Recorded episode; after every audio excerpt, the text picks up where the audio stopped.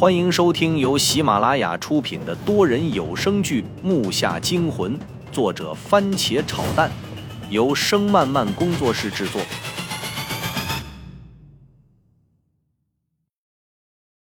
第二十九集。我操你的死虫子！你咬我爸，我杀了你！起来呀，妈的！我大叫道，身体猛地射了出去。在这之前，我做着心理准备。然后就是脑袋一热，身体就不受控制了。那个虫子看我冲它过来，接着身体往上一弹，我的第一刀砍空。这下好了，那只虫子看我收不住力，再次向我咬了过来。这时的我激发了潜能，右手猛地按了下地，借力站了起来，左手瞬间挥刀正砍在虫子的身上，直接一分两半。左手刚到右手，无连挥了数下，每一下都有阻力。我知道砍中了。接着我像疯了一样，控制不住的乱砍。不知道过了多久，身上被那些液体溅的没一处是好的，衣服已经破烂。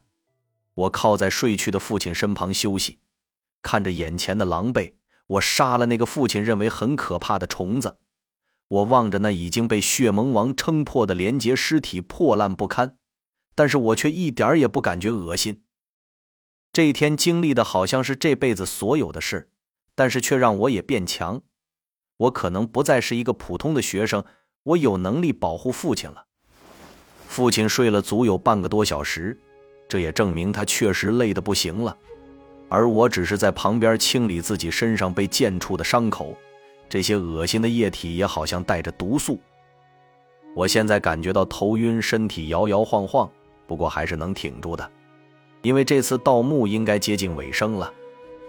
我苦笑了一下，用手中的刀捅了一下那个散碎不堪的虫子尸体，都被我砍得乱七八糟了。但是那些碎片里好像有着无数的神经纤维藕断丝连。我转头看父亲的时候，却发现他已经醒了，但不知道什么时候醒的。他身上的伤口再次出血，我拿出止血药与绷带给他重新包裹上。爸，你没事吧？我看着父亲。因为身体透支和伤痛的牵扯，变青的嘴唇，还有那苍白的脸，真是让人难受。我现在恨不得再过去补上几刀。父亲咳嗽了两声，拿出水来喝了几口，道：“没事，我的伤口好像感染了，如果不快点出去，很容易破伤风，那样就不好办了。你过去看看主官吧，应该没有危险了，去吧。”父亲说完，又猛咳了几声，然后就靠在了墙上，粗重地喘息起来。看来这次父亲伤的确实很重了。我站起身，甩了甩刀，用纱布把吴宇另一把被咬出三四排碎牙印的棍刀擦干净，然后挪着沉重的步伐向主官走了过去。一路上我们经历的惊悚事件和诡异现象，让我变得坚强了许多。而且我也一直在心里幻想着这个墓室的主人长着什么样，是恐怖还是什么？我真的很累，想回去休息了。经历了这回，我觉得学习还真的是比较幸福。时间过得很慢，但我走得很快。一会儿我就来到了麒麟旁边，然后低头看过去，此棺是玉石做的，就算是紫红色的，但是也绝对透明。清晰的看到里面什么也没有，真的什么也没有，就连个宝贝都没有，空空如也。我呆住了，为什么墓主人精心设计这么多障眼法，想守护这个墓？难道就为了那个九爪龙图吗？就算是，那也不可能就这么摆在第二个墓室里呀。我傻傻的看着玉棺，如此之庞大的墓陵，竟然就是守护一个空棺。是谁有如此庞大的实力搞这种玩笑？现在有些碎片终于可以拼凑上了。矛盾的葬法，下江龙氏与九部大恶郡宫阁。如果墓里埋着人，当然就是矛盾反冲。可是这里没有埋人，也就是说他可以随便的怎么设计。但是这又是为了什么呢？我想的脑袋发麻。我们这次除了得到了一个启动机关的珠子。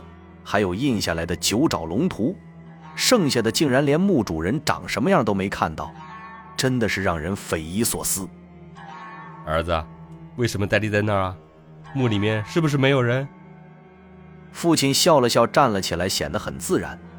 我知道他可能都料想好了，但是心中还是莫名的升起一丝气愤。如果说父亲早就知道，我们就不必进这个主墓室，然后就不用去对付那个大虫子。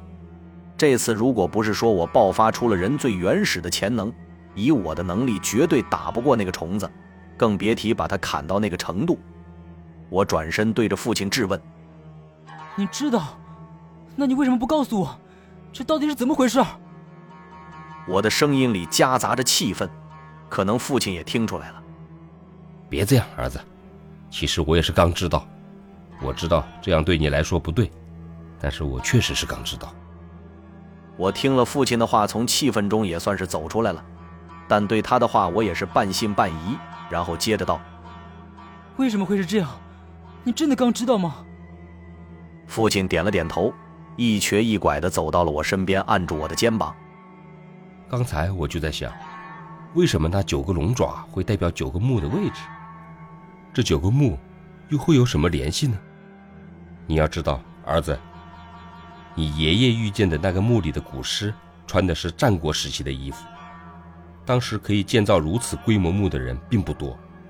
你觉得就算有，他们会九个人商量好，然后葬在预定好的位置，然后把自己墓的位置串联起来吗？这岂不是太无聊了？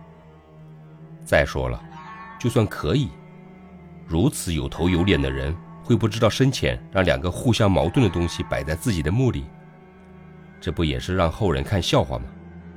所以从这几点，我判断这个墓里其实没有人。这个墓的建造虽然庞大，但是里面设计的东西不会只是浅显的障眼法。